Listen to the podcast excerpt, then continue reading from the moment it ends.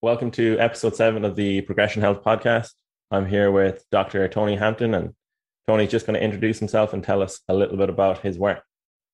Well, thank you uh, just for allowing me to be with you today. Uh, today. It's really my passion to help people uh, walk towards their ideal state. And we focus on diet and nutrition in the world I live in. And I'm a family doctor, and I did get some additional training in obesity medicine. Um, and I, I just integrated into my practice. So I'm not like an obesity doc, and that's all I see.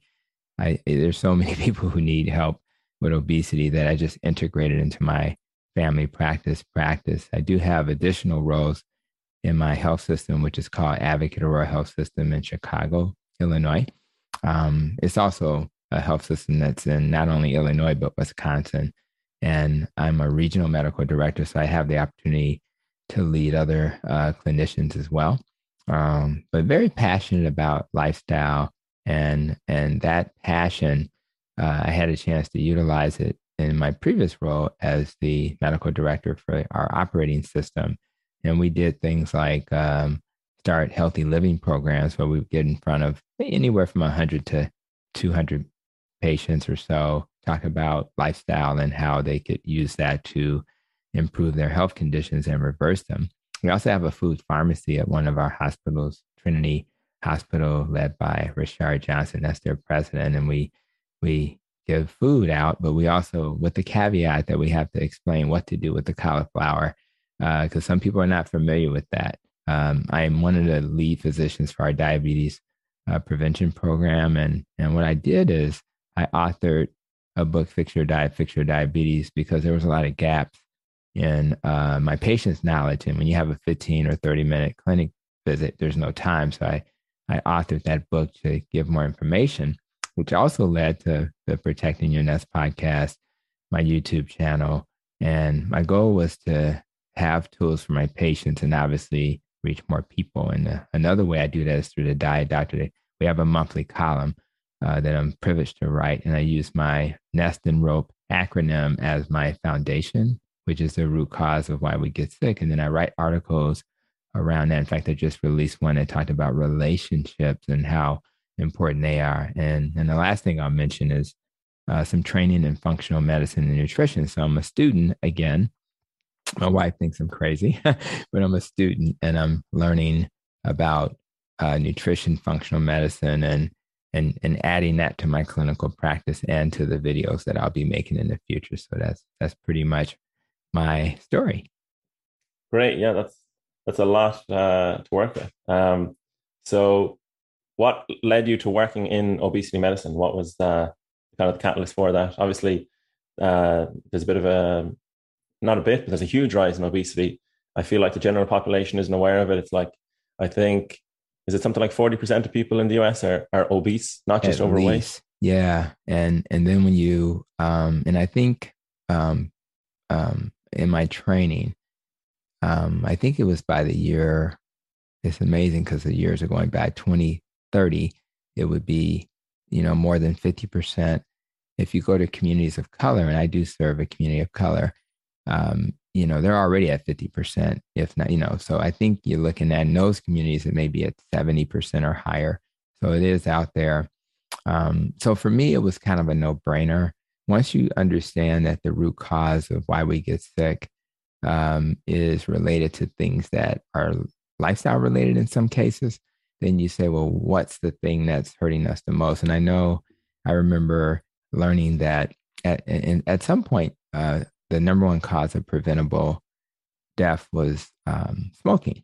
But it, it's flipped now to where obesity is the number one cause of preventable death. So if we're able to help our patients with obesity, you could, and I think it's like over 30% of the preventable causes of death are smoking, over 30% are obesity. So uh, just put those two together.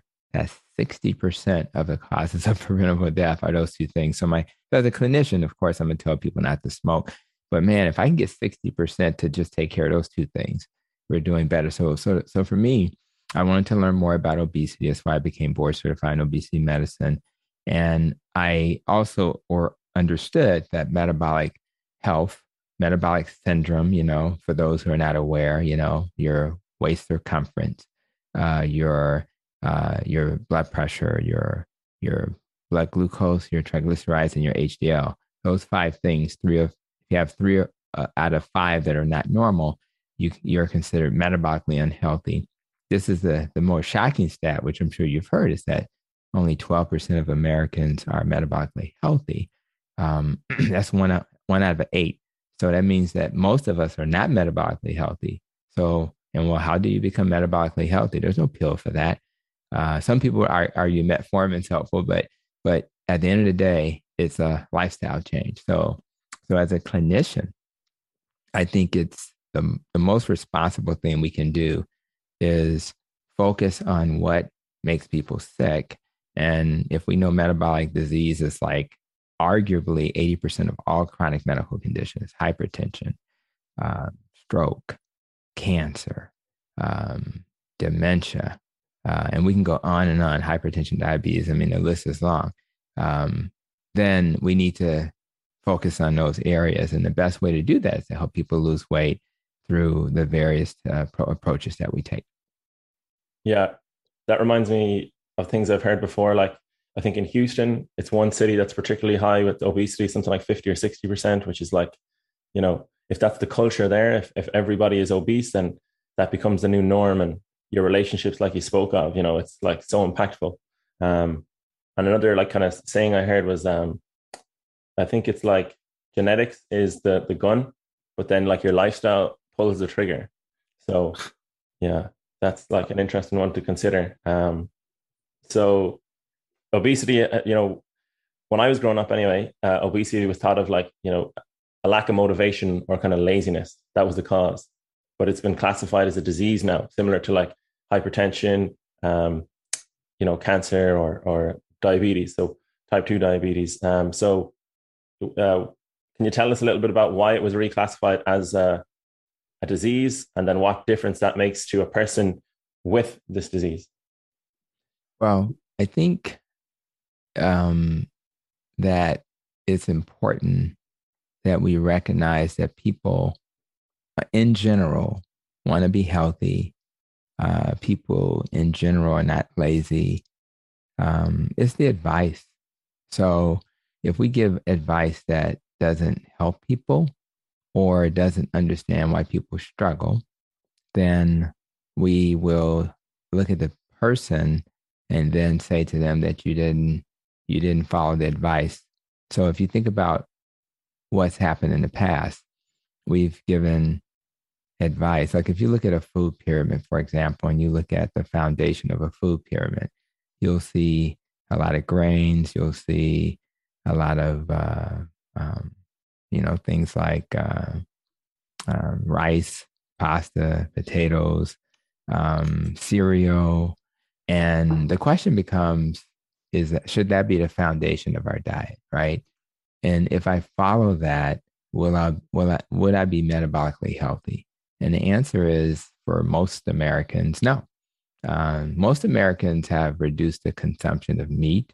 And if you look at a graph, you'll see that the consumption, as the consumption of meat has gone down, the obesity rate has gone up. Uh, as the consumption rate of uh, uh, meat has gone down, you know.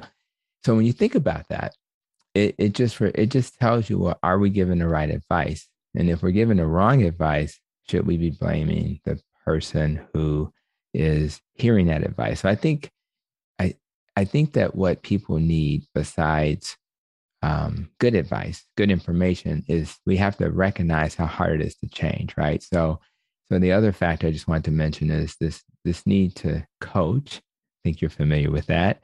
Uh, people need coaching um, because we all struggle to change, um, and they need uh, people who are gonna kind of help them to walk through this this journey. So I think I think just in general, I just want to emphasize people do not want to be failures. And and and people say, well, they're not motivated. Well, since I've kind of shifted my practice to focus on lifestyle, uh, I see successes that are just kind of like a daily thing. And there are days, like uh, maybe three Mondays ago, um, I had 22 patients, and 11 of the 22 had weight loss that they've achieved. And, you know, I could go, you know, years before I could even make a statement like that in my previous approach, which was focused on medications, procedures, and surgeries. But once I shifted to lifestyle, um, so I think the um, I think some of the focus to obesity was related to related to what I said earlier, which is um, we we recognized that it was a huge cause of preventable death, and and and once we understood that, we said, well, man, we need to really focus on this, and and it is, and it's so related to all of these metabolic conditions, and and and so we have to give that special attention, and these folk need special um, um, help and we got so we got people being trained. Unfortunately, we only have a, a little bit over four thousand docs in the country in the United States who are trained to treat obesity medicine. So that needs to change. But so I think it was just this need to really focus on this condition. And and and, and when, when people when docs and researchers see this correlation between obesity and all of these metabolic uh, medical problems, uh, they realize and they realize that was the root cause. I think the focus shifted in that direction. Yeah. Um, the whole kind of medical system needs to, to shift. It's like it's set up to make money almost. And yeah, it's it's it's very sad because you see how many people are dying. Sixty percent of people are dying of preventable causes. Um, just out of curiosity, what is your thoughts on on bariatric surgery? Um, because I've listened to like talks and like endocrinologists have said it's the most effective way to treat obesity. Like um, obviously there's high risk that comes with it, but I'm just curious. I know lifestyle medicine is really important and, and effective as well and lower risk. What would be your opinion on that? Yeah, well, um, when you're trained, that's see the beauty of getting training in uh, obesity medicine is that you remove the fear of using medication. Now, nobody can afford, you know, try to go get Saxenda. If you just, if anybody's listening, just type in Saxenda uh, for, I think that was a derivative of, it's similar to Victoza for diabetes, but if you just type that in, and I wouldn't be surprised if, uh, go to like GoodRx, you know, type in Saxenda, probably going to cost you, you know, over a grand a month or some crazy number, seriously. So, but as a family doctor who fears medication because all the things, the fen-phen craziness that causes heart disease in the past, we were afraid of these medicines. So the good thing about training is that you remove your fear of using medicines, which do work. Uh, shouldn't be the first step. You remove your fear of bariatric surgery, which does work, shouldn't be your first step, right? And all the bariatric docs are going to make you, you know, lose weight before you have surgery. My thing is, if you lose weight for the surgery, why just keep doing the same thing that made you lose weight and see how that goes before you jump to bariatric surgery.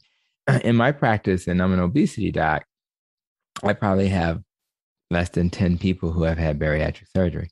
You know, I have like a, I probably get less than 10 people who are taking medicine because when you do a, when you restrict, I tend to encourage carb restriction for those who can tolerate it. Um, I find that people don't get hungry. So, so the thing that you're taking the medicines for, or the reason why you may have to have surgery because you maybe have a addiction to food, etc. Um, you you may not. Now, having said that, what I tell a patient not to have bariatric surgery? Of course not. I mean, I, mean, I would tell them, yeah, if you need that, if we've tried these other interventions and, and you've struggled, then it is the most effective way to lose weight in the short term. There's no question. All the data supports that, and you will reverse diabetes uh, literally after the day after surgery. I mean, it's like your your it just gets it just goes to normal like very quickly. However, uh, the psychological impact is significant.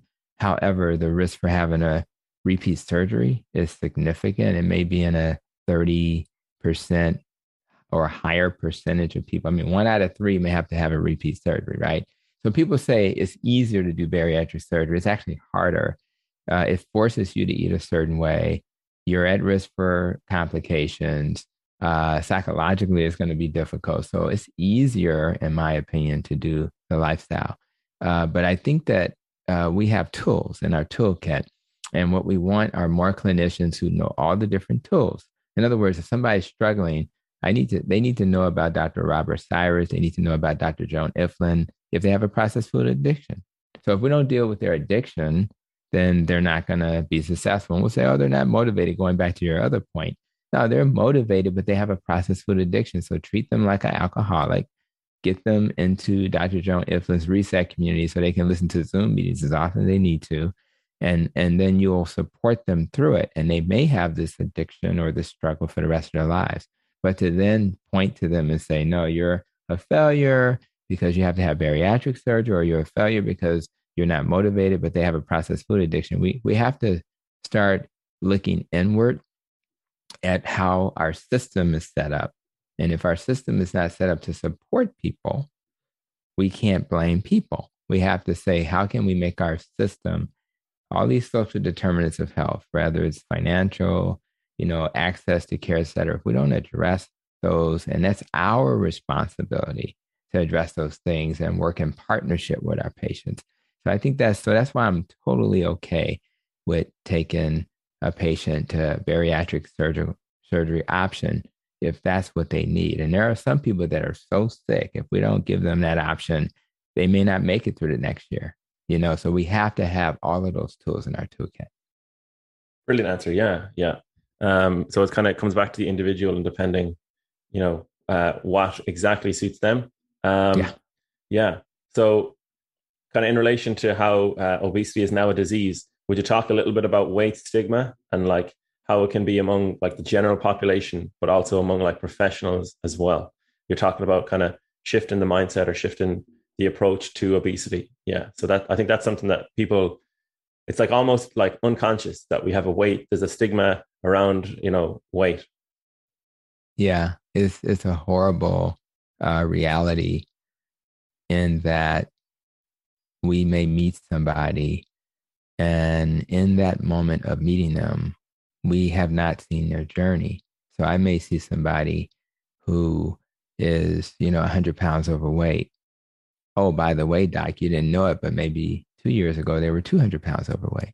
And I may look at them and say, oh, they're lazy. They're not motivated. They don't care about themselves. So some of the stigma comes from not understanding people's uh, journey. Some of it comes from um, us not understanding how difficult it is. Just like going back to the smoking, you know, if I have a, a issue with smoking, they, some have said that uh, smokers have uh, it's harder to stop smoking than crack and heroin. Now that doesn't make sense to my brain, but that's how addictive smoking is. So, so am I then to look at that person who's a smoker, and and without that knowledge, I'm going to stigmatize them and judge them. Are you out your mind for being a smoker? But we have to, and maybe I became a smoker because, like I think of my wife's dad, who was a he's a vet, and you had smoking breaks. so it's like you know the culture created the smoker, right? And then we then blame the uh, the the the person, just like with our dietary approach. The dietary guidelines, in my opinion, creates obesity. So then we blame the victim. So I think we stigmatize people because we've lived in a world where this certain image of what's healthy is the only image we have. Thankfully, things are changing. I mean, I don't watch a lot of TV, but I watch a lot of TV with my wife's dad these days. And as I'm sitting with him, he, I see the commercials and I now see uh, people who are not at their so called ideal body weight in commercials. I now see people who are not the perfect model in commercials, right? So I think we're, our society is starting to first recognize it's good for business. it's good to sell things to people who need it and sell it by using people who look like them, right? But I think that so I think that's helpful. But but this is this is as much of we're all a reflection. Like part of my nest and rope, my my acronym, right? So the E in the rope talks about uh, your emotions and your life experiences. And so, if my life experiences have been such that it has trained my brain to look at people a certain way, um, then it's going to be hard to separate those two things as a professional. Uh, so, part of our job is to make sure that professionals are trained to understand the things that uh, have first led to us having this way of thinking, our life experiences, But just as importantly, you know, how can I create an environment for a patient so that when they come to see me, they don't feel that stigma, they feel welcome. That means I have a scale that's in a non public area that is designed for a 400 pound person. I have a seat in my waiting room that is designed for a person who uh, can actually sit in the seat uh, and not feel uncomfortable. I have gowns that are designed for people who are uh, uh, at a heavier weight. And I have a team of people who know how to offer that gown to a patient without having to make that an obvious thing that we're doing, that we're make, giving you a certain type of gown. The patient will obviously know, but I think we just need to remind our teams that we're all biased. None of us are perfect. And we have to always ask myself at the end of the day that I treat people like I want to be treated. And it takes ongoing education because we slip back into that, particularly when people are struggling and we're trying to help them and, and they, they kind of come up with what people would consider excuses. I don't think there's, it's not an excuse. If I'm in an abusive relationship, that's the R in the rope, right? Relationships. And I just wrote an article with the diet doctor I just released um, in October, the first uh, day of October. And if I, if you're in an abusive relationship, in my article I talked about Nancy. Nancy has um, two kids, a boyfriend, none of who work, and she's trying to manage all of this. So she's going to stop at a fast food place, right? Because it's quick and easy. So do I then blame Nancy, uh, who's overweight, uh, for eating that fast food? And oh, by the way, her boyfriend doesn't want her to lose weight for whatever reason. So now she, so if I don't address that relationship issue and don't get him in the office and kind of, you know, peel the onion, and then I'm instead blaming her for not being motivated, and she lives in a food desert, then then shame on me. So I think as clinicians, we have to look inward and say, am I stigmatizing people? And if I am, I need to fix that. And and also they're struggling. That's why I have this nest and rope because those are the root causes. You know, exercise, you don't move your body.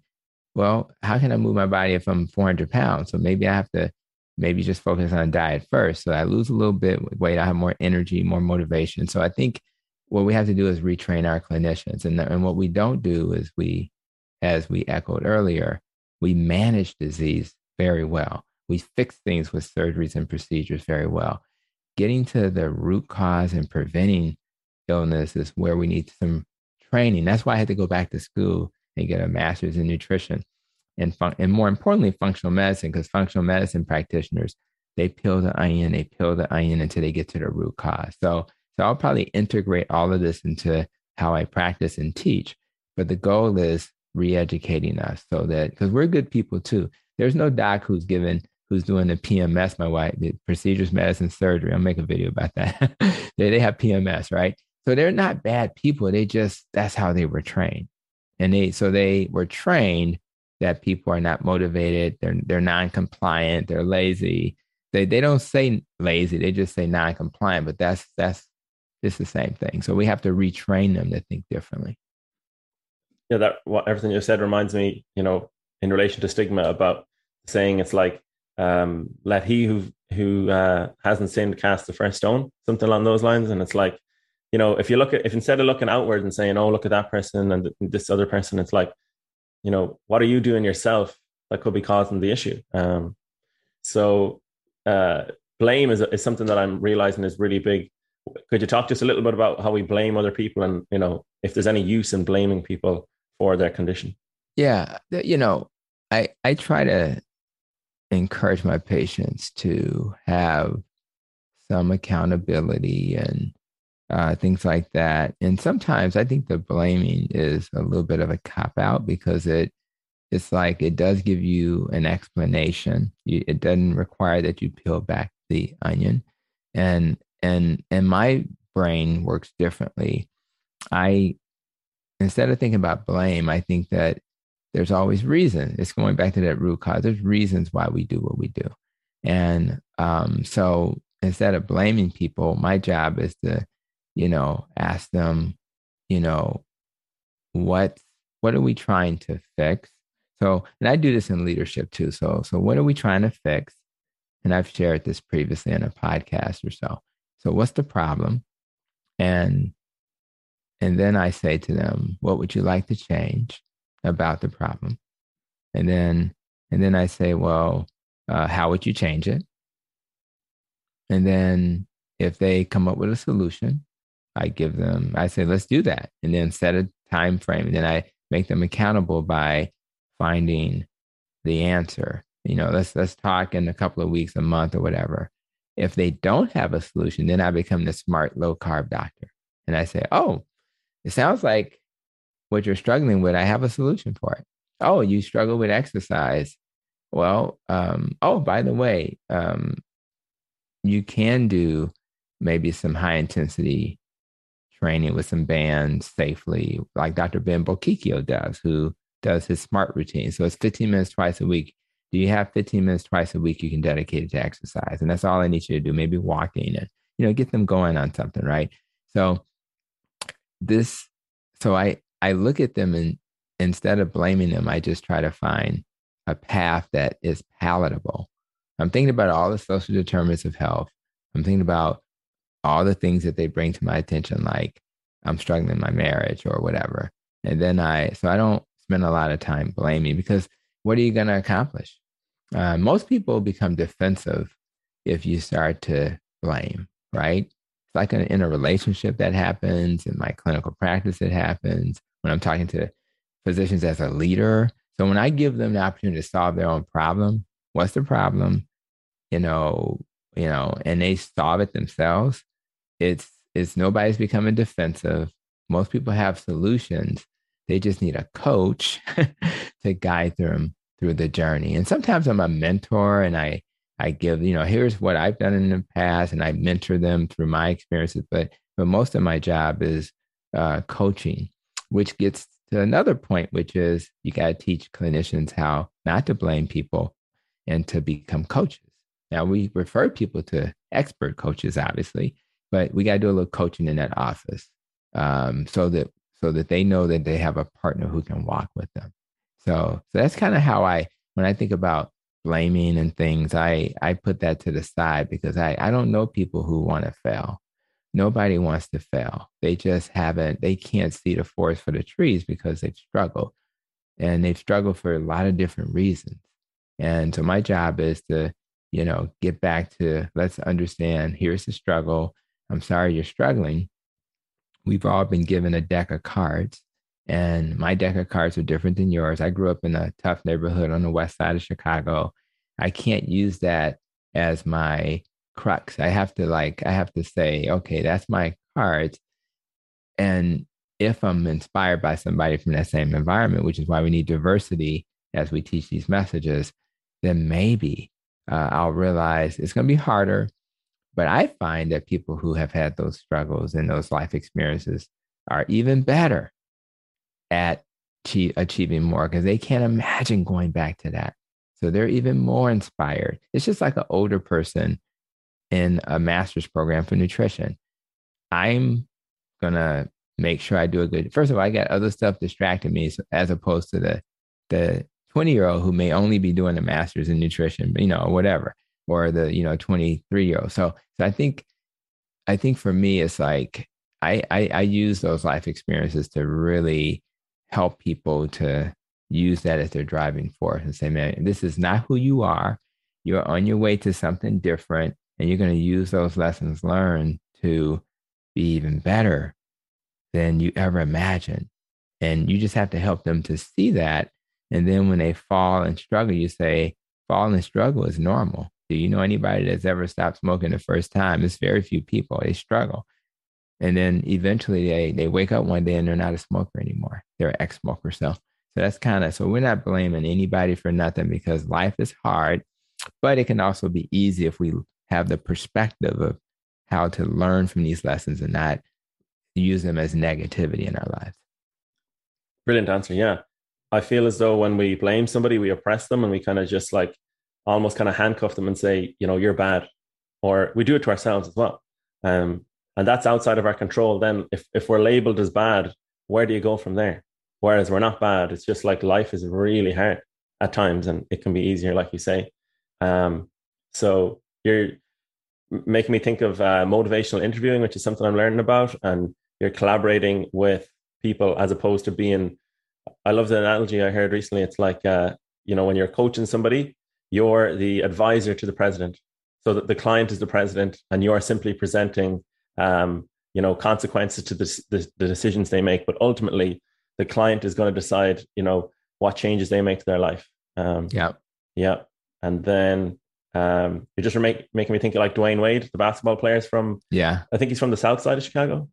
Yeah, um, I think so. That's right. Mm, yeah, and he he obviously Chicago's a tough place to grow up, but like you know he he proved that you can really be successful if you stick to your your kind of uh, if you're disciplined and you stick to you know the right things. Um, so, in terms of motivational interviewing and collaborating with a client, um, could you speak a little bit about that, just uh, to let people yeah, know about motivational interviewing? I definitely uh, learned motivational interviewing, and I do believe. In fact, I think that whole model, the guy who started it, it was more from an alcohol addiction model, and then they end up, you know, coming up with that. Um, I, you know, it goes back to this tool in the toolkit. Um, I don't go to clinic and think about motivational interviewing in a way that it's not like some academic approach, right? And oh, a patient says this and you do that. It's more of a way of existing. And so I believe in it. I think it's very helpful and and it's tool. So so for anybody listening, I would say to them, if you learn these principles, your goal is to then figure out where you can integrate it into your practice. So one of the ones I uh, think about is the OARS, which is um, uh, an acronym because we love acronyms, right? And I, and so you, so I know the O is for open-ended questions, right? So we ask open-ended questions, you know, and and when you do that, you um, you again, you don't put people on a defensive. You just it's not yes or no. It's more because you want them to talk, and you want them to uh, share what's on their brain. And one of the things I learned as a clinician, I don't have all the answers. Um, so let the person, let the patient help me solve their problem. So I ask open-ended questions to kind of um, you know, guide them. I think the A was for affirmations. Um, and and some of that is just letting them know you appreciate that they're willing to that they care enough about themselves to come to the clinic and and ask for help and uh, and that they are going to use you as a resource. So you kind of affirm what they're doing, uh, what they're trying to achieve, and and I think the thing a lot of clinicians struggle with is the R and the OARS, which is reflective listening, right? So, uh, am I am I able to listen? And one of the things I do in leadership is I wait. Why am I talking? Uh, and I let people talk. And a lot of times uh, they talk too much, and that's okay. I may do a, a, a, a in basket uh, message if it's if it's over the top, but but for the most part, I I I I do I I, I reflect and listen because I learn a lot. And the last one is um, I summarize what I think I heard during that interaction. Now there are tons of tools with uh, motivational interview, and I just gave one right. So imagine if I'm a clinician, I have like I have about four or five of those tools in my brain. What's cool about that is that clinician is going to be more confident because one of the things we struggle with is how do I help a person in front of me without just writing a prescription, right? Well, you have to have tools. You have to have things in your brain. As I gave an example of how I help solve problems, I let them solve problems. So if I have a tool in my brain, I can stand before uh, a clinician who may have been disrespectful to one of their team members. How do I have that that that con- crucial con- conversation in a way that honors me, them, and that team member that they were uh, not being respectful to. So I have an approach. And so what the motivational interviewing does is give clinicians an approach to how to deal with things. And that's why it's important to be a continuous learner because Dr. Ben Bocchicchio and his little smart exercise routine, I didn't know about that six months ago. So now I have a tool to help the patient. I don't have time to exercise, doc. Well, 15 minutes twice a week, you can find that. So what you do is you keep learning and you you put the tools in front of you, whether it's in your profession or in life, that'll help you. And you may have, and that tool may not even help you. It may help the person that's a family member who needs to hear that. And so that's why we, that's why these podcasts are wonderful. That's why the YouTube videos are great. And, and we have to keep learning so that we will then have all of these tools and we can take them when we need them. Sometimes something will come to my mind I learned like years ago, and I'm not even sure how it's still in my brain. And then you'll have that in that moment when somebody shares something with you, you'll have something to offer them. So, so I really encourage clinicians who have not learned that approach to learn it, but don't overwhelm yourself. Just as you learn it, say which of these tools resonate with me the most, and put those in your little bucket, and then you can use them when you need to.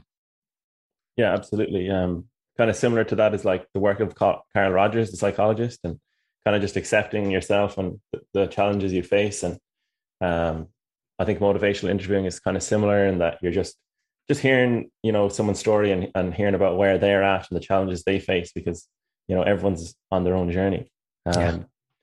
So speaking of tools, you have the acronyms, the NEST and ROPE.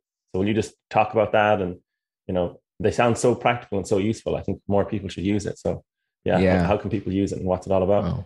Well, it's a nice segue from what we just said, which is you have to keep being a learner right now. Before I started my master's in nutrition and functional medicine, I actually uh, was the nest was already formed in my brain. I already knew that um, that part of it was important. The rope came later, and all of it is the root cause of why we get sick. So if anybody were to search a functional medicine tree and look at the roots of it, you'd see these principles. And I, as a, a you know, how do you get through medical school? You come up with acronyms to remember this unlimited amount of information that you have to remember. So, so the nutrition, the nutrition, of course, is what and when you eat. So the when is like Dr. Jason Fung. Sometimes you need to stop eating. And I tend to eat uh, lunch and dinner. I don't eat breakfast most days. Sometimes I'll do it on the weekend. Um, and the uh, you know what to eat is going to vary. I was a vegetarian for eight years. I've been a low carb guy probably for the last eight years. So, but so what is going to depend on the individual. Since most of us are metabolically unhealthy, uh, and it's a you know I and we'll talk about this later, but I think low carb is carb restriction is probably the fastest path to um, controlling your weight. So, um, and I say that because if you use fat and protein as your primary fuel, what will happen is your protein will, those amino acids from the protein can be converted to glucose. The fatty acids through beta oxidation can be converted to glucose and energy or ATP. So what happens is you and it's on demand. So instead of putting all of this starchy stuff in my body, then my body, which only can handle a teaspoon of sugar at a time, will instead instead of having to manage all of that extra sugar or glucose, I can let my body naturally do it with gluconeogenesis uh, to give me energy. So it's just a more efficient way and a easier thermostat to regulate things. That's one of the reasons why I tend to encourage carb restriction. Exercise uh, you you you would be more metabolically healthy if you exercise in addition to eat well. And if you and going to the S in the nest, less stress, more sleep. If you don't get enough sleep, that's stressful to your body. And if you have stress in general, you're going to increase your stress hormones, things like cortisol. Cortisol will then lead to extra sugar. And again, you got to do something with that sugar. And that extra sugar will ultimately lead to fat storage. The T is how we think if we think negatively, you know, that's stressful. So we don't want to be negative thinkers. And then if we've had life traumas, the other T, the life traumas we have to address. So if we've been abused, uh, like uh, if we were previously a sex worker or something like that, we need to address those traumas and and make sure we uh, take take care of those. And then the you know the O and the P and the rope deal with avoiding things that harm us, organisms like COVID, uh, pollutants like our environment, South side of Chicago has a lot of pollutants and factories in in the environment. And then the E is to protect our emotions and our life experiences. In other words, uh, let's have emotions that serve us. Let's think about our life experiences. Sometimes our life experiences don't serve us. In certain cultures, there are certain foods that we eat because that's part of our life experience and our culture. But some of those things don't serve us. So we may have to reevaluate those things, not necessarily eliminate them completely. But if it's in your culture that you eat certain foods all the time with every meal, and yet it's causing obesity, we have to reassess that. So, but the bigger message for anybody listening is where do you have gaps? If those are 11 root causes of illness, and you're really good with exercise and diet, but your relationships are not great. So let's address the relationships. Uh, you know, are you exposing yourself to pollutants you shouldn't? Let's address that. It could be something as simple as a, you know, do I still drink water out of plastic bottles? I do. Uh, but that's something on my to-do list to get to a point where it's all filtered water and it's not, you know, plastic bottles. So we're all on a journey. Please do not think that myself or my host here is uh, perfect in any way. We're still trying to get better in various aspects of our lives. We're all flawed and and not perfect and and and also great at the same time. So so I think that the nest in the rope reminds people these are the things I need to work on. Where do I have gaps? Let me work on the areas I'm weak in. Yeah, brilliant. I love it. It's so simple. Um, so, in terms of exercise, what do you kind of recommend and what do you do yourself? Because I know you said uh, you're in your 50s, but you look like yes. you're in your 30s. So, yeah, I, I feel that. like you have, uh, you know, a lot of good habits with exercise. So, yeah, can you talk a little bit more about that? Yeah, well, my mom's cute, so maybe I got some genes on my side. and she would love for me to say that. But yeah, I think there there's always some genetics. But I was, uh, you know, what you said earlier about, you know, you know, um, you load the gun and then you have to, you know, pull the trigger. So the the uh, lifestyle in our culture and those things pull the trigger sometimes in the wrong direction. But so prior to, I I, I will admit I've been I'm busy, so I I use Dr. Ben Bocchicchio's approach, his smart exercise routine uh, because of um, my busyness. Now, prior to doing that, which was maybe uh, three months prior to this recording, um, I I used uh, a very simple approach where I did have access to a gym, but that was kind of hit or miss because we're in a pandemic, and I tried to avoid that. So my routine was very simple. I did um, I did my max number of push-ups. Then I would do the same number of squats. Then I would do lunges and then I would have a pull up bar. The lunges would only be like maybe 20. And I, so, and I got to a point where I could do 80 push ups first set. Then I would go 70, 60, 50. And I would do just as many squats. Then I do my lunges and probably 20, 20, 20, 20. And then I would do uh, a pull up bar, which was impossible, but you know, I do as many as I could tolerate to failure. And then I, you know, so that was my routine. I would only do like those four things primarily. And I did that every other day for a couple of years. When I started doing Dr. Ben Bocchicchio's smart routine uh, with the uh, bands, I don't have a, he has the total gym version and a real gym. What I found is that it was, I felt like I got more bang for my buck. But, you know, it's like you go to failure, you take that, you tear that muscle down, and then you do maybe seven or eight total exercises. And then what happens is you rest for two days. So now I'm only doing it twice a week, 15 minutes twice a week. I walk, I try to stretch on most days. And that's pretty much what I do. So, and, and what the gift of that approach, and I think a lot of approaches, like I have patients who the gym is like a social thing for them. They're retired they need to just do that because for them that's like their thing you know they go there as social they do the sauna. I would never tell somebody like that that they need to do anybody's routine that's shorter. Um, when you have a practice with a lot of different types of patients who struggle just to do it i like the 15 minutes twice a week with walking with bands because it's safe and the walking's reasonable when it's not like 10 degrees in chicago and it's not in the winter and I think that um, I think that that approach has I've I've gotten more people to do that because it's easy and simple. And I and and just as a general theme, I try to keep things rather it's nutrition, what we eat, uh, or how we exercise. My goal is to make it as easy as possible. So we do Sunday, Wednesday, Friday. That's when we cook. Sunday we make enough food for uh, three days, and so we keep it simple. Um, maybe two vegetables with dinner with some type of animal. Uh, we try not to put flour, cornmeal, in anything. And so we try to keep it simple. You don't have to eat but one vegetable if that's your thing. You know, you have to remove the fear of fat and meat and stuff like that. But once you get people comfortable with that and and they try it, and then we see how it goes. And then if people need more support, you give them more support in terms of what they're eating or how they're exercising. But I love keeping it simple because when you're busy, uh, it becomes a burden almost. Uh, and although we should make time for these things, if I can be more efficient and achieve a similar goal, that's a better approach. Yeah, I love that. Keeping it easy, keeping it simple. Yeah. And then people are so busy and, uh, you know, they might have some sort of trauma, like trauma could exist on a spectrum. And uh, that could really like inhibit their ability to, you know, focus and slow down and, and be mindful and stuff. So, um, yeah yeah, the the T for trauma is, is very important as well. Um, Huge.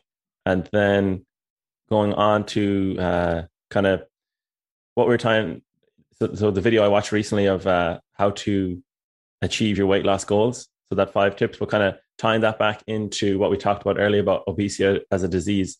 Um, I know a lot of people focus on weight loss, but do you think people should focus on weight loss, or what do you think of something like a weight neutral approach to health. Yeah. Um, and I, you know, I appreciate, I think that's the video I did with Dr. Joan, Joe, um, Dr. Uh, Joanne McManamy, uh, who I met at Low Carb USA, by the way. And it was kind of cool because she had followed me and she uh, had lost 125 pounds. Um, so should she focus on those 125 pounds? Probably not really. Um, we go back to metabolic health, which is what gives us a little flexibility in terms of the dietary approach we take is that we focus on metabolic health. So, so a person like her, if we were to say metabolic syndrome again, how's your waist circumference? How's your blood pressure? How's your how's your blood sugar? How's your triglycerides and HDL? If you're metabolically healthy, I'm comfortable with that. Now, if you're African American, I may, if I think about weight and I look at BMI, maybe a BMI of 25 is too low. Maybe you're, you know, people say, I'm big boned. Well, that sounds funny, but it's actually true. Like if your wrist is big, you are big boned. And yes, you if it's greater than seven inches, you should be allowed a higher BMI than the next person. If the BMI, and if you're Asian, you may have to have a BMI that's less than uh, 25 or, you know, you have. So I think we think about metabolic health we have labs we do that deal with metabolic health, rather it's an insulin level, rather it's doing a coronary artery calcium score, rather it's an apolipoprotein B, rather it's a uric acid, bilirubin. I mean, I can go down the list of labs that you can check for metabolic health. And so I think that this approach of understanding, yeah, it's not about the weight, it's about, you know, what are your big goals? And I think Dr. Uh, Joanne suggested in her video, you know, what's, you know, are you motivated to have a better life?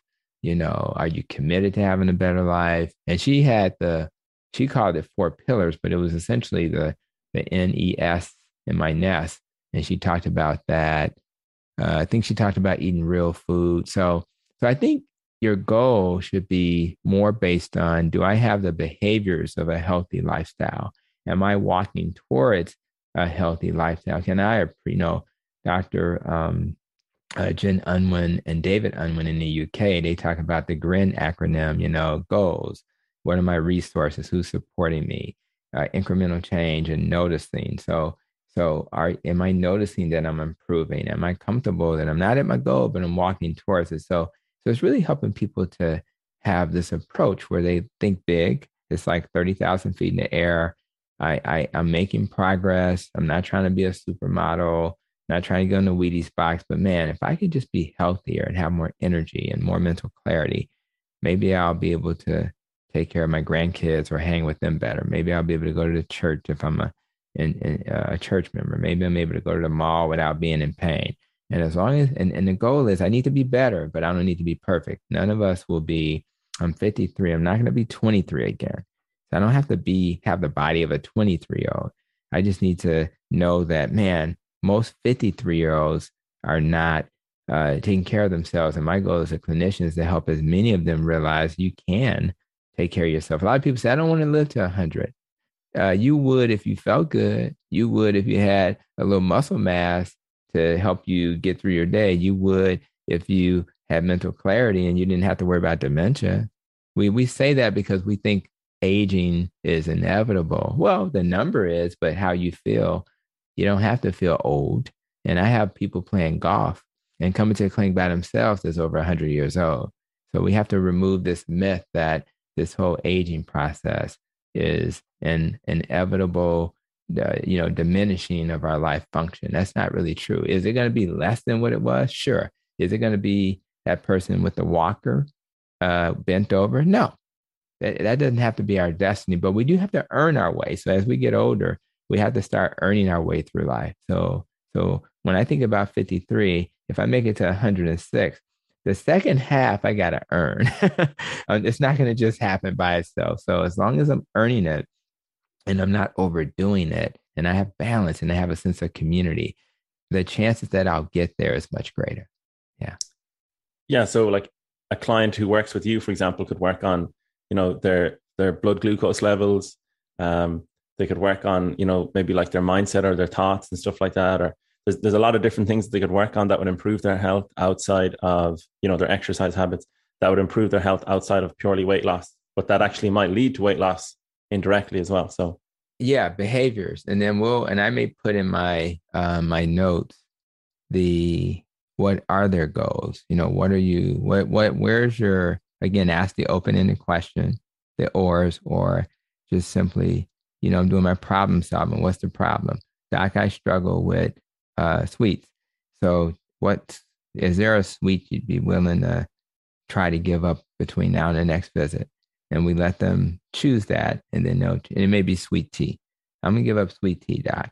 And then they'll. Oh, I didn't know sweet tea had nine teaspoons of sugar every time I drank it. I, they just didn't know. So, so we'll, so we'll problem solve, work together. It's a partnership. Some people take a couple of years to get it together. Some of my patients get off insulin between visits. So it just depends on the individual, how motivated they are. And my job is not to, again, blame or demonize them if they're not on my schedule. And and they and then and and they come there understanding that's the focus. They come there not to get a refill and and to figure out what medicine needs to be. They they know that we're going to talk about lifestyle uh, as the primary focus. And, and so they tend to come there with talking points around that because they already know. And if they've struggled, they'll say, I've struggled, doc, but I'm ready now. And that's typically what I hear because they know that that is, I've trained them to understand if we don't deal with these things, you won't heal. Good news is everybody wants to heal. They just can't heal if they just lost three family members to COVID over the last six months. It's just, I'm not expecting them to heal under those circumstances. Yeah. Yeah. Yeah. Um, oh, it's it's uh, so tough if you kind of don't accept the the circumstance you have um, because you can't really change anything then. Um, right. So you you had a video, the fastest way to reverse type two diabetes, which is the, the most common form of diabetes, um, and you talked a little bit about fasting. So I, you know, from what I've learned is like a rigid approach to dieting. There's potential eating disorders or risk for that. And I know, you know, a lot of people who are listening will have heard of fasting and they'll be like, oh, it's the the best way to lose weight. So I, I, you know, I think fasting is is great when they use when it's used correctly. Um, would you talk about maybe some of the risks and the benefits and just a little bit of information about fasting? Yeah, well, I like, um, and again, we sh- shout out to Dr. Jason Fung for putting fasting on the radar of so many people.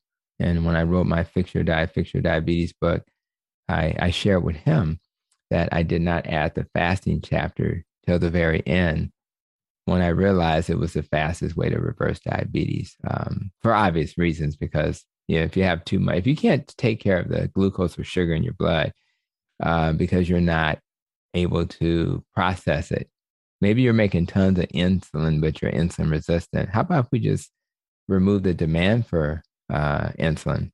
And you can do that easily if you stop eating, right? So there's no need to make insulin if you're fasting, and your pancreas can take a break, recover, and and and help you along your way. So so I think that for uh, most of us, um, not a lot of risk in fasting. There's a lot of metabolic changes that will occur. So there are things that you worry about, like okay, um, keto intermittent fasting will then lead to uh, your body, uh, you know, getting you know getting rid of. You're going to remove those glycogen stores, which uh, in your liver and your muscle and those. That's going to make you urinate a lot. And um, but when you're urinating and removing um, uh, things, you're gonna you're gonna find your salt level may go down, your magnesium level may go down, your potassium level. So some people take um, some some of the minerals that they need. Uh, it can be through something as simple as uh, pickle juice, you know, or it can be uh, some of the you know keto. Uh, Chow has uh, electrolytes. That's a company that sells. So there's things you can do. Most people don't need to do any of that, but it's just important when you have keto flu or uh, carbohydrate withdrawal. Rather, you know, you're not eating or you you doing keto you may feel uh, some kind of way. But most people get over that within days. If you look at the research of Dr. Eric Westman and things he talks about at Duke, uh, most people get over that within days. So it's not a big deal. It's just you're going through withdrawal and you have to t- train your body how to burn fat as a fuel source, which you'll do whether you're fasting or doing keto. But I would definitely use some caution uh, and again, I mentioned earlier that I, I, you know, I have training in obesity, but I just integrate it into my practice. So I don't have a lot of people coming to my practice with, uh, you know, disordered eating uh, problems, you know. Um, but if you look at some of the studies that I learned uh, while I was training for obesity, did talk about like, you know, um, Journal of, uh, you know, abnormal psychology, for instance. I think I don't know in the early like 2010, 2009. I'm not sure what year it was, but they talked about, you know, uh, using fasting um, in people who, you know, are, you know, bulimic and have binge eating problems. And, and there's definitely um, some risk with that. So it's not that they should never do uh, intermittent fasting, but it wouldn't be, uh, I don't know if it's necessary for them to do this. So I think you have to individualize people, understand how they got to where they are. If they're, if fat, if not eating for extended periods, of time, and then they binge, and it may, that may not be the best approach for that person because you may trigger them uh, to, uh, re, you know, go back to that behavior. So, I, so my general approach is I take the path of least resistance. Let's let's do something that makes more sense for that person. So so could they do even keto? And the answer is of course they could, but you just have because it'll hopefully take away their hunger, etc. But maybe they do keto without doing intermittent fasting. So I think you individualize it, see where people are, uh, understand if that's a potential trigger, and uh, make sure they get help. Uh, those types of patients probably should be seeing a behavioral health uh, provider as well, uh, who also can work collaboratively with you because they may come to you and say, I want to try this anyway, doc. So you have to maybe have a relationship with a professional who's also monitoring what they're doing, adjusting medicines if necessary, if they're on medicines, and you work collaboratively with those professionals so that you can keep people safe. Because the goal is to be be aware that this is a journey and we don't have to fix people in three months or six months or a year. We just want to be walking again towards the goal of helping them to remove those things that have harmed them and add the things that's going to help them.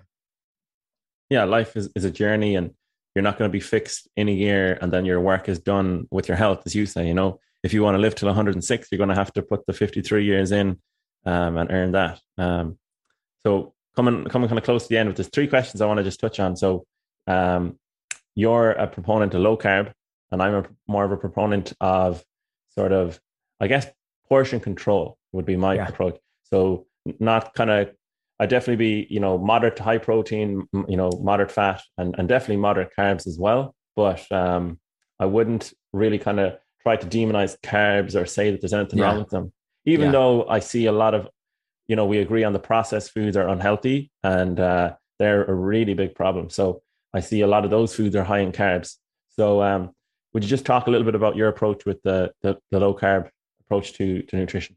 Yeah, now I always have to do full disclosure. I'm biased because I used to be a vegetarian. Isn't that ironic? so I'm biased towards the idea that I've had that experience. I'm biased because I'm uh, I tend to do more carb restriction, and I do agree with you that um, carb restriction. I mean, I eat carbs. I mean, I eat. You know, I did have mashed cauliflower last night, um, and but the reason why I tend to do more carb restriction versus um, you know, um, encouraging that it's okay um, is because if I have a diabetic who's having mashed potatoes, they just do much better with uh, mashed cauliflower because it's four net carb. I mean, four carbs versus um, maybe 30 plus carbs from the actual potato. So I think could they eat a potato? Absolutely. I just want them to understand that that's going to require that they then consider what else are you eating for the day and not to minimize it. Uh, I think we're both on the same page in terms of uh, reducing calories and you know we're you know when you eat a, a low carb or a carb restricted diet, you're kind of portion redu- reducing just naturally. Now, if I if you mentioned earlier, as I mentioned earlier, I don't eat breakfast, so I'm I'm that's a whole meal I don't eat. So I'm so I think what happens is uh, it's a pretty effective way when you become a, a fat burner to reduce your portion size because you're not eating as much because you're full.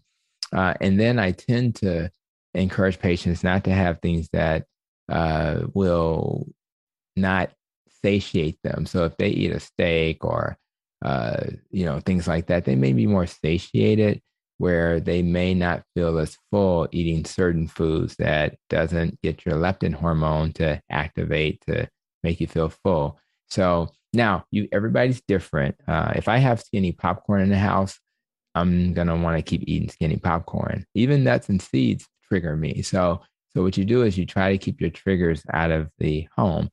The bigger thing for me is the data. So uh, a lot of people are afraid of um, low carb because they hear studies that say meat's going to kill. If you just Google low carb versus low fat, um, um, there's studies that show it can cause an increased mortality. Uh, the problem with those studies is that they were all epidemiological observational studies, which simply means that people got surveys to their house, food frequency questionnaires. And then they saw, oh, there seems to be a correlation between a low carb diet and increased mortality. I have good news. The good news is that there are um, tons of studies. Uh, and I would ask anybody listening to go to the Public Health Collaborative and just type in low carb studies public. They put this data together. If you look at um, my population, which is metabolically unhealthy in general, uh, there's about, uh, if you compare uh, significant weight loss with a low carb diet versus low fat uh, is 36 to 0. 36 uh, of the low carb studies beat the low fat studies. So it was 36 to 0. For greater weight loss, it was 57 to, I mean, 58 to 7. So if you search that, uh, so there's, so people, you know, so why would I take one meta analysis done with epidemiological studies, which doesn't show causation. It doesn't show cause and effect. It just shows association, correlation. And just to put it in perspective, an example of an epidemiological study was done, which looked at, um, you know, the fact that the divorce rate in Maine correlated to the amount of margarine you consumed. So that was an episode. So, and we can give you a hundred examples of how that's not. So what you do is you take the epidemiological studies and if that's the only kind of study you do, you have to kind of use that information. But if you have like all these other studies that were double, you know, randomized controlled trials that show that this other this low carb thing is pretty safe and effective, then you have to then delete the the epidemiological study has no value at that point because the, you have to use the highest standard that we use in science, and that's what's perplexing to me as a clinician I can look at data, my colleagues can look at data and how they still demonize meat and fat after knowing this data exists is perplexing. So either they don't want to see it or they have an agenda. I just don't understand how you can see this data and not then at least be able to say, although I'm going to lean towards this other approach, which is not low carb, I can't, then I have to admit that for some people, if that's what they want to do, they can do it without harm because the data supports that. So I think what we want to do is live in a world where people have options. I just want, uh, just like the American Diabetes Association, they're now saying low carb, very low carbs is an option. That's all we're looking for. That way, whether you're vegan or carnivore, you can do those things without, and we need more data for carnivore. Let me say that out loud. but you just want to live in a world where we're not demonizing each other and fighting when we have data to help us make have intelligent discussion. And there's other parts of that we'd have to talk about, but I just wanted that's just my reason for leaning. To, and by the way, the last thing, my patients, I, I was vegan and vegetarian, and I kind of went back and forth for eight years. It's hard to get an African American population to do that. You can try it. Uh, my one of my colleagues, Dr. Terry Mason, who I do something with Danny Davis every Monday night, it's called Couch Conversations with the Doctors on Facebook. Uh, you can try it, but it's hard to get people to not eat meat when that's their entire culture. So my thing is, let's find a way to help them in that space and do it in a way that's safe. And and and the key is to eat real food, like Dr. Joanne uh, McManamy said in the video we did together. Let's eat real food first. If you do that, you're going to probably be okay. Yeah, that's definitely something we agree on to avoid the, the ultra processed food uh, real food first. Um, and just, you know, I, I, I'm a big fan of the NBA and I know Chris Paul, um, yes. he recently went vegetarian or vegan. I'm, oh, not did sure. He? Yeah. And he's attributing a lot of his longevity to playing to that switch. Wow. And, yeah. So personally, I would say that no diet is superior to another. No. I would say, I would say it's just, you know, it's an individual uh, kind of approach that's going to suit a person best. And I think we get caught up in all these terms and demonizing foods and trying to be egotistical and right and wrong. It's like mm-hmm. doing more harm than good. But um, that's right, and I agree, and I and I think that's that's and I and I'm happy to hear you say that because if we message that and we are working collaboratively and we and we have ways to do this that may vary but get you to the goal. We want people to have options. I have people. Last thing I'll say: I have patients who can't tolerate animals, and I have patients who can't tolerate if you have some people eat, I, I'll eat a Brussels sprout and it literally upsets my stomach. So, you know, we have to be flexible enough to hear people and know they're not crazy. There are anti nutrients that don't bother one person in vegetables that bother the next person. So, why would I then ask a person who can't tolerate the anti nutrients to consume a Brussels sprout? Doesn't make sense. And I wouldn't ask a, a vegan who can't tolerate a steak to, oh, you need to eat that because you need protein we need to find other ways to give them protein that won't harm them. So I think we have to be metabolically flexible in terms of how we approach patients. Yeah, and you know, protein's great, but then uh, you have stuff like protein bars, and I don't tolerate them well. It's something I've heard right. recently, so I need to yeah. avoid that, even though protein yeah. is is good for me. Uh, doctor, if you have time, would you be able to talk just a little bit about COVID and the booster shot? I know we just discussed that. Oh yeah, there. Yeah, I did get a booster shot, and um, I was, you know, able to get it once it became available. Uh, obviously, I'm a high risk individual, not because of my medical history, but because of the work I do, and I do see patients, and so, um, you know, so the, so the bottom line is, you know, just from what they're recommending, yeah, I mean, if you're over 65 and you're in a long term care facility, you have underlying medical conditions, high risk setting like I am in because of my profession, those people, you know, should, you know, um, I mean, I think they were saying eight months. Now they're saying six months apart. You know, that all makes sense. Um, would you be protected with the first two dosages uh, based on the studies I've read? Probably so. I mean, in, in terms of hospitalization, severe infection, death, those first two dosages, if you've gotten a vaccine, if that was your choice, it'll probably do pretty good. So I think they, and I think the reason why there was hesitation is when they started looking at the data, they saw, do we really need to do this booster? My hope was that the booster would be like a flu shot. What did they add to the previous to make it better for these variants, right? Now, what I've seen is that I'm not sure they did that. Sounds like it's just a third dose, right? So that makes you pause. So will it add additional protection? Absolutely. Is it going to be so? It's almost like the way I look at it is this it's almost like grass fed beef versus, you know, uh, factory farmed. is the grass fed going to have some omega D uh, three protection that the other did? Yeah. Is it is it is it negligible compared to salmon? Yeah. So do I spend twice as much money to get a, a slight improvement in my beef just because I'm looking for omega? No, you eat some salmon, you know, because it doesn't make sense. So I'm not sure the benefit is substantial enough for us to go crazy. Um, however, I think that everything should be taken in as a whole, just like we wear masks with social distance. And so if you if a person feels that that extra protection is going to make them feel better, I think that that's reasonable. Is it is it something that um, absolutely should happen for everybody for sure? I don't know that that's we're at that point yet, based on the data I've read. But that will change because as we get more and more mutants, I think I just want a vaccine that addresses the mutations, right? Better.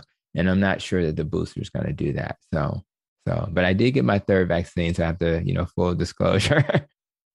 Absolutely, yeah. I think a lot of people they kind of think the vaccine is going to be the end. You know, it's going to be the cure, and you know, we still have the common cold that mutates every year. So it's That's like right.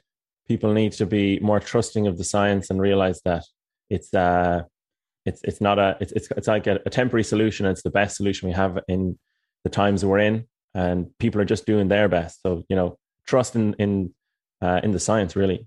Yeah, I I trust trust in the science. Some countries have had, you know, I one study I saw, and I I wish I knew the country, but it was like fifty five thousand or so deaths, but only one point two percent of the people who died were uh, vaccinated. That means ninety eight point eight percent were unvaccinated. I don't, you know, you don't have to be a doctor, scientist, mathematician to understand those numbers. So for me and my family, and and and again, my wife's dad has dementia, right? He lives with us, so I just want to reduce the risk that I'll come home with COVID, so that he won't get it, who would uh, potentially have a greater negative impact. So, so I think again, we respect everybody's choice to choose, um, but but we have to understand that we some of us take the risk mitigation to a higher level because we want to just reduce the chances a little bit more. And we have personal reasons for it. Again, I have a reason in my own home that makes me want to be even more cautious and of course my profession. Yeah, me, and my partner would be uh, high risk because of our profession. So it, when we're eligible for the third shot, we'll be getting that as well because of that. Yeah. But you know, some people work from home all the time, and right. their risk is much lower. They're not around. That's right. High risk population, and that's but, a uh, reasonable uh, consideration. Yep.